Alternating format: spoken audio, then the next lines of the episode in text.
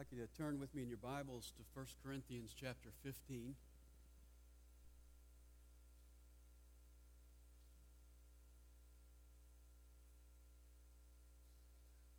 I think it was Benjamin Franklin who first said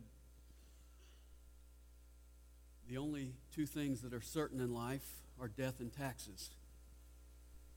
Some of the nominees in the new administration are learning that the hard way.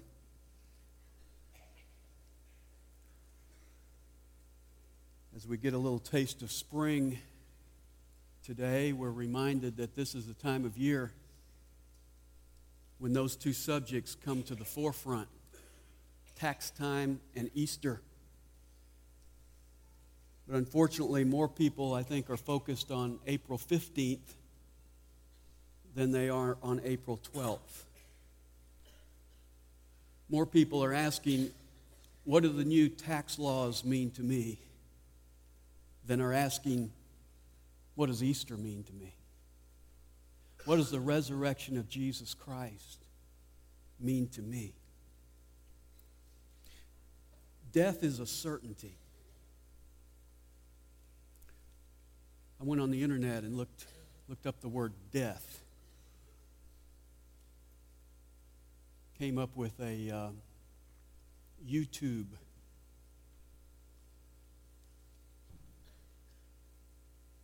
expression of George Carlin talking about death. It was done about a year and a half ago. He said, At this point in my life, he said, I go through my address book and I mark out my friends who die. He says, It makes me feel kind of superior.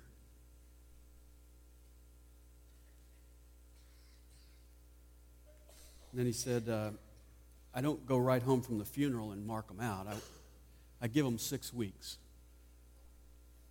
Kind of for nothing. Just leave them there for six weeks, then I scratch them out. He said, It's interesting what people say when somebody dies. Come up to somebody and say, Did you hear that Phil Davis died? And they will inevitably say, Well, I just saw him yesterday. And he said, Yeah, well, it didn't help.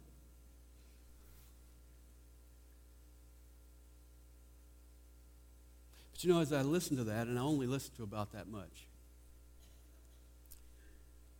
it was kind of sad to me because George Carlin has since been scratched out of the address books of his friends because death is inevitable. Death is a certainty. The question is, are you ready for it? Some people think they are. I find people, some people take great encouragement in finding out that some guy's heart stopped on an operating table. And when they resuscitated him, he came back and said, Well, you know what? I saw a bright light and felt real peaceful. And they say, Oh, good. I guess that's what will happen to me. Or some people embrace incarnation and say, well, I know I'm going to come back as something, if not a human being, then an animal, and I'll get a do over. Or some people just believe in extinction, that death is the end. No tomorrow, no accountability, no consequences, no nothing. But you know, most people face the most chilling certainty in life without a clue. You know, I ask people, what's going to happen when you die? And they kind of go, well, I hope, I think, maybe, maybe not. They remind me of Charlie Brown. He was having a discussion with Lucy, and Lucy was explaining to him that life is like a cruise ship. You know, you, you, uh, some people set their deck chair to see where they have been. Some people set their deck chair to see where they're going. Some people set their deck chair so they can see where they are in the present. Charlie Brown thinks about it a second and he says, I can't even get mine unfolded.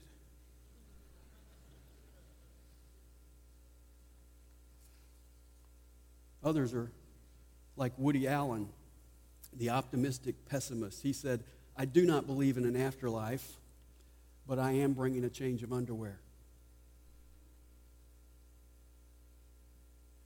You know, it's really sad when something is as sure and final as death, and yet so many people are confused about it.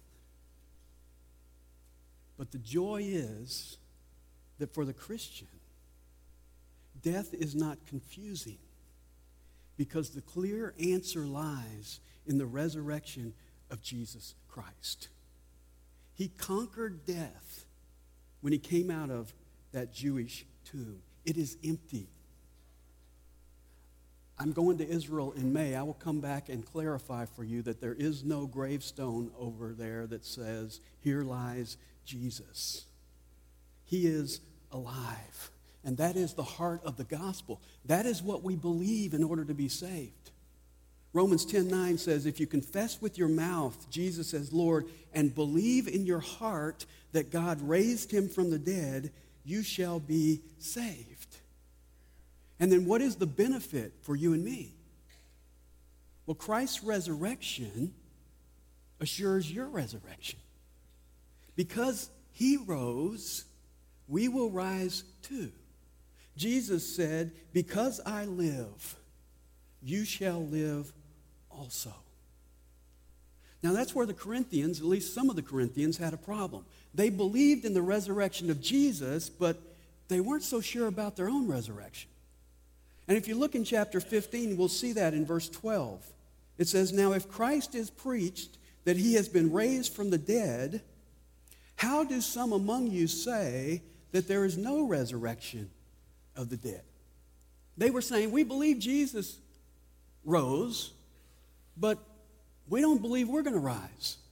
And so Paul writes this chapter 15, this long chapter, to address this subject of first Christ's resurrection. In fact, in the first 11 verses, he's going to tell them that Christ rose, and that's the heart of the gospel. He's going to give the evidence for that.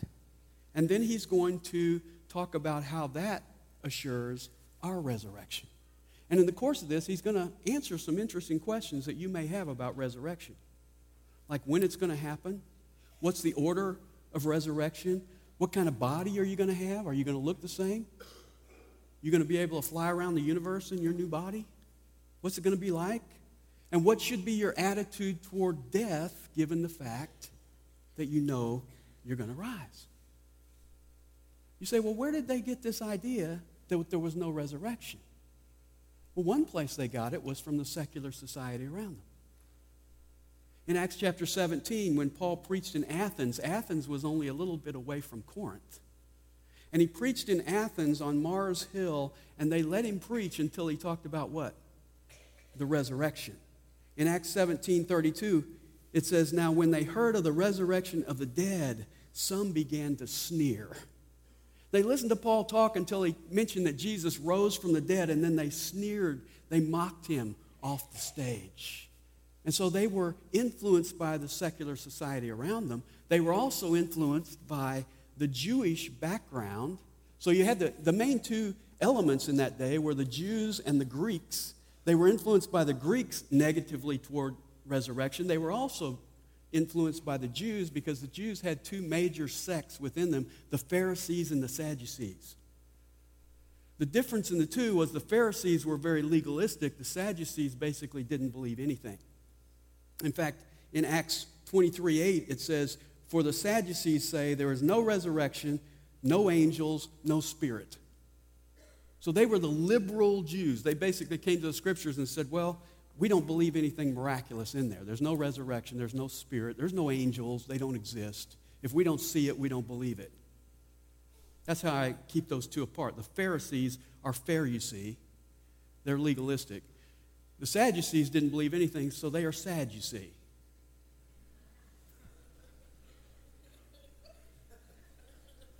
Work with me. So they were influenced by the, sec- the secular society around them. They were, they were influenced by the Jewish community. They were also influenced negatively by the church because there were false teachers in the church. 2 Timothy 2 17 and 18 speaks about Hymenaeus and Philetus, who had gone astray from the truth, saying that the resurrection has already taken place and they have upset the faith of some.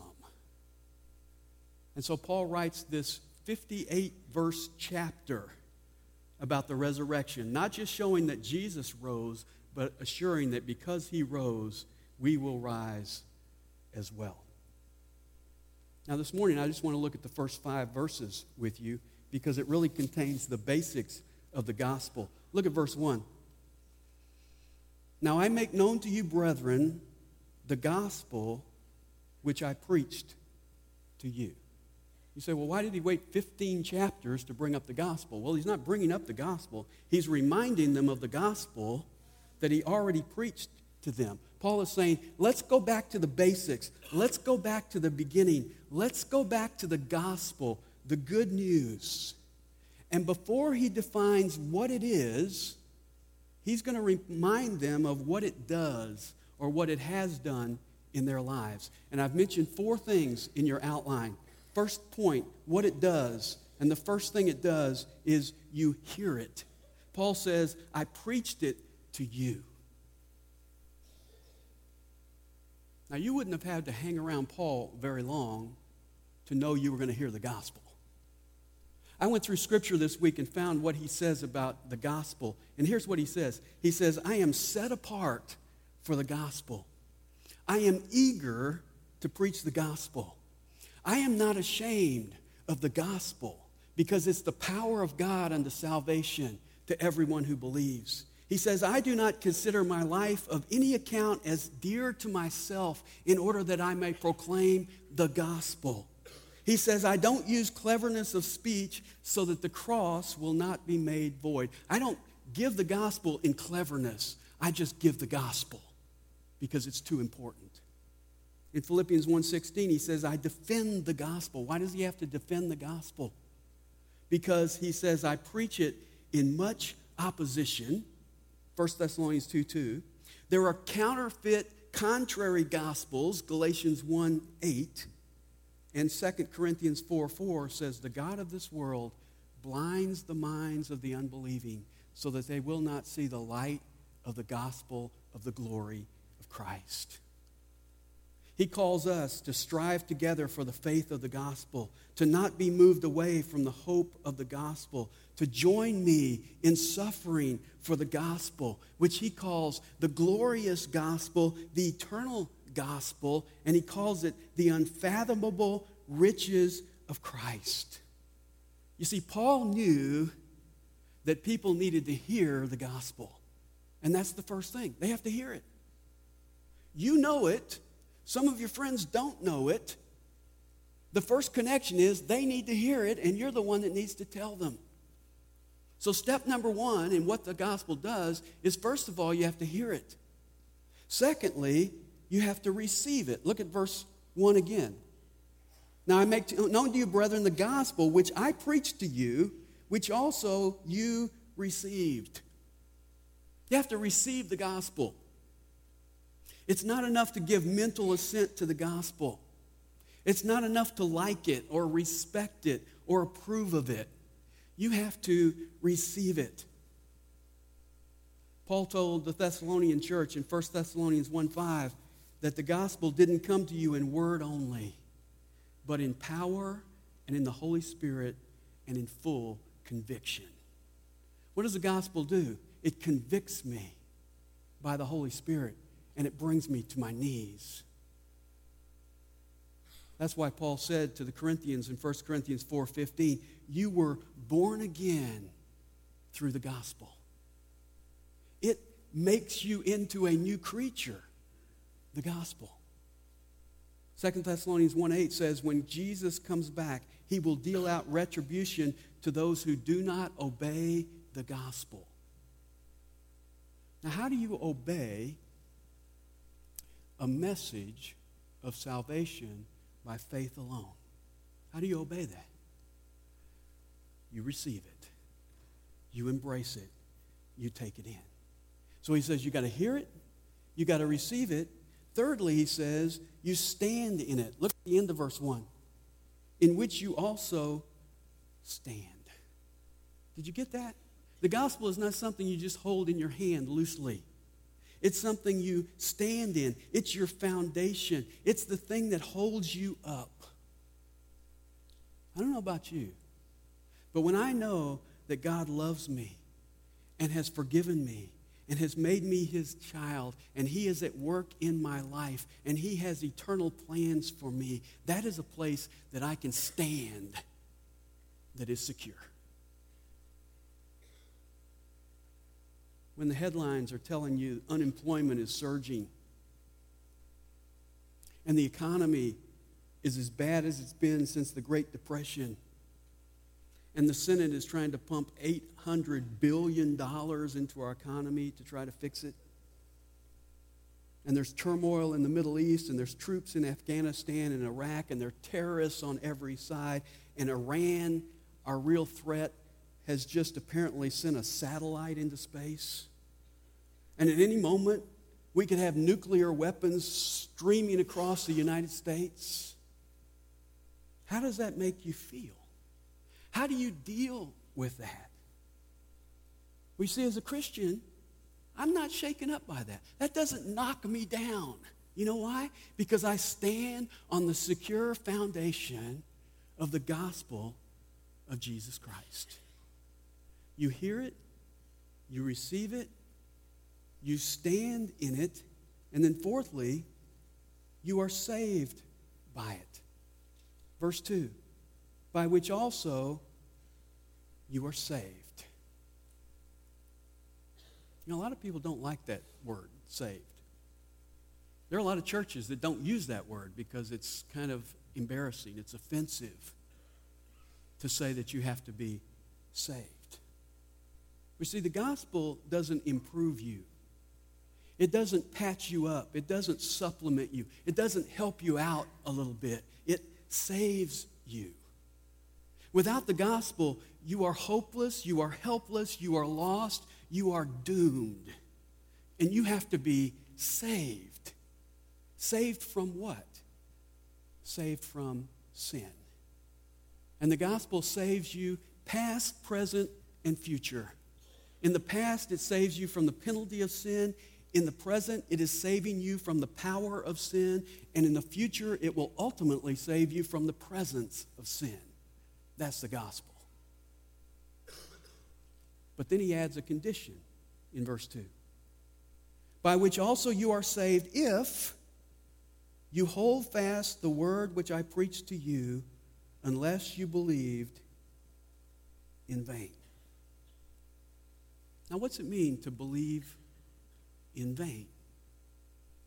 Well, some people say, well, that means that if you say you believe, but what you have is not really saving faith, then you have believed in vain. If you're not standing on the gospel, you're holding it loosely, or you turn away from the gospel, it's evidence that you really didn't believe in the first place. And that's true because the evidence of real, genuine faith is that I'm going to persevere. But I don't think that's what he's talking about here when he says, unless you believed in vain, because the answer to what he's talking about is a little further on in the chapter. Look at verse 12 again. He says, Now if Christ is preached that he has been raised from the dead, how do some among you say that there is no resurrection of the dead? But if there is no resurrection of the dead, not even Christ has been raised. And if Christ has not been raised, then our preaching is vain, and your faith is also vain. What would make your faith vain if Jesus didn't rise from the dead. See, Paul says, I preached the gospel to you, you received it, you stand in it, you're saved by it, but if you take Christ's resurrection out of that, your faith is meaningless, it's worthless, it's empty, it's vain. You see what he's saying? Christianity is built on the resurrection of Jesus Christ. Without the resurrection of Jesus, the gospel is impotent. And so the resurrection of Christ is essential, it's foundational. What does it do to you? You hear it, you receive it. Thirdly, you stand on it, and you're saved by it. Say, well, wow, what is it? What is the gospel? Well, he's going to tell us. in verses 3 to 5. Notice verse 3. For I delivered to you as of first importance what I also received. Now, stop right there. This is what preachers are supposed to do deliver what they receive from the Lord. Very simple. That's why I tell people I'm a paper boy, not an editor. You know, I don't, I don't write the good news. I don't, you know, critique the good news. I am a paper boy. I am delivering the good news to you. I am delivering, Paul says, I'm delivering what I received. I'm not doing anything to it except trying to get it to you without messing it up. And that's the responsibility of a preacher. You say, well, what is it he delivered that he received from the Lord? Four parts to the gospel. Number one, that Christ died for our sins. Look at verse 3 again. For I delivered to you as of first importance what I also received that Christ died for our sins according to the Scriptures. Now, the first point of the gospel is that Christ died. But notice something. It's not just that he died, everybody believes that Jesus died. There's no saving power in the fact that Jesus died. He died what? For our sins. He died as our substitute. He died in our place. When Jesus died, he delivered me. When Jesus died, he set me free. You see, the cross of Jesus Christ is good news because he died there for our sins. And then notice something. He says, it was according to the scriptures. Now, what's that mean? It was according to God's plan already laid out in the Old Testament scriptures. Let me show you something. Take your Bible and turn back to Psalm 22.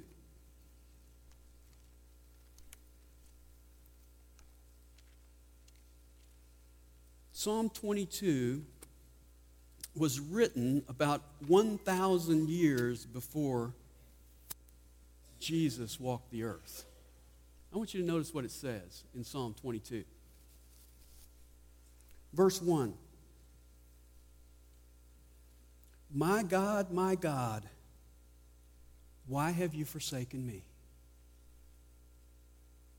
Where have we heard that? Those are the very words that Jesus said when he hung on the cross. So, this is a psalm written a thousand years before Jesus came with the words that he would say on the cross. So, this psalm is talking about Jesus. Look at verse 7. All who see me sneer at me. They separate with the lip, they wag the head. What's going to happen? People are going to mock him when he's on the cross. That's what happened to Jesus. In fact, look at verse 8. It gives the very words they would say saying, Commit yourself to the Lord, let him deliver him, let him rescue him because he delights in him. If you look in Matthew 27 43, you'll find that those who mocked Jesus while he was on the cross said these exact words that were written a thousand years earlier. Look at verse 16. Last phrase. They pierced my hands and my feet. Wow. They didn't even have crucifixion a thousand years before Jesus, and the psalm writer is writing that they're going to pierce his hands and his feet. And then verse 18 they divide my garments among them, and for my clothing they cast lots. Whoa. Sounds like it belongs in the Gospel of Luke. And it's written a thousand years earlier, describing in detail the crucifixion of Jesus, even the very words he would say, even the very words that those who mocked him would say. It's according to the scriptures. Turn over a few books to Isaiah 53.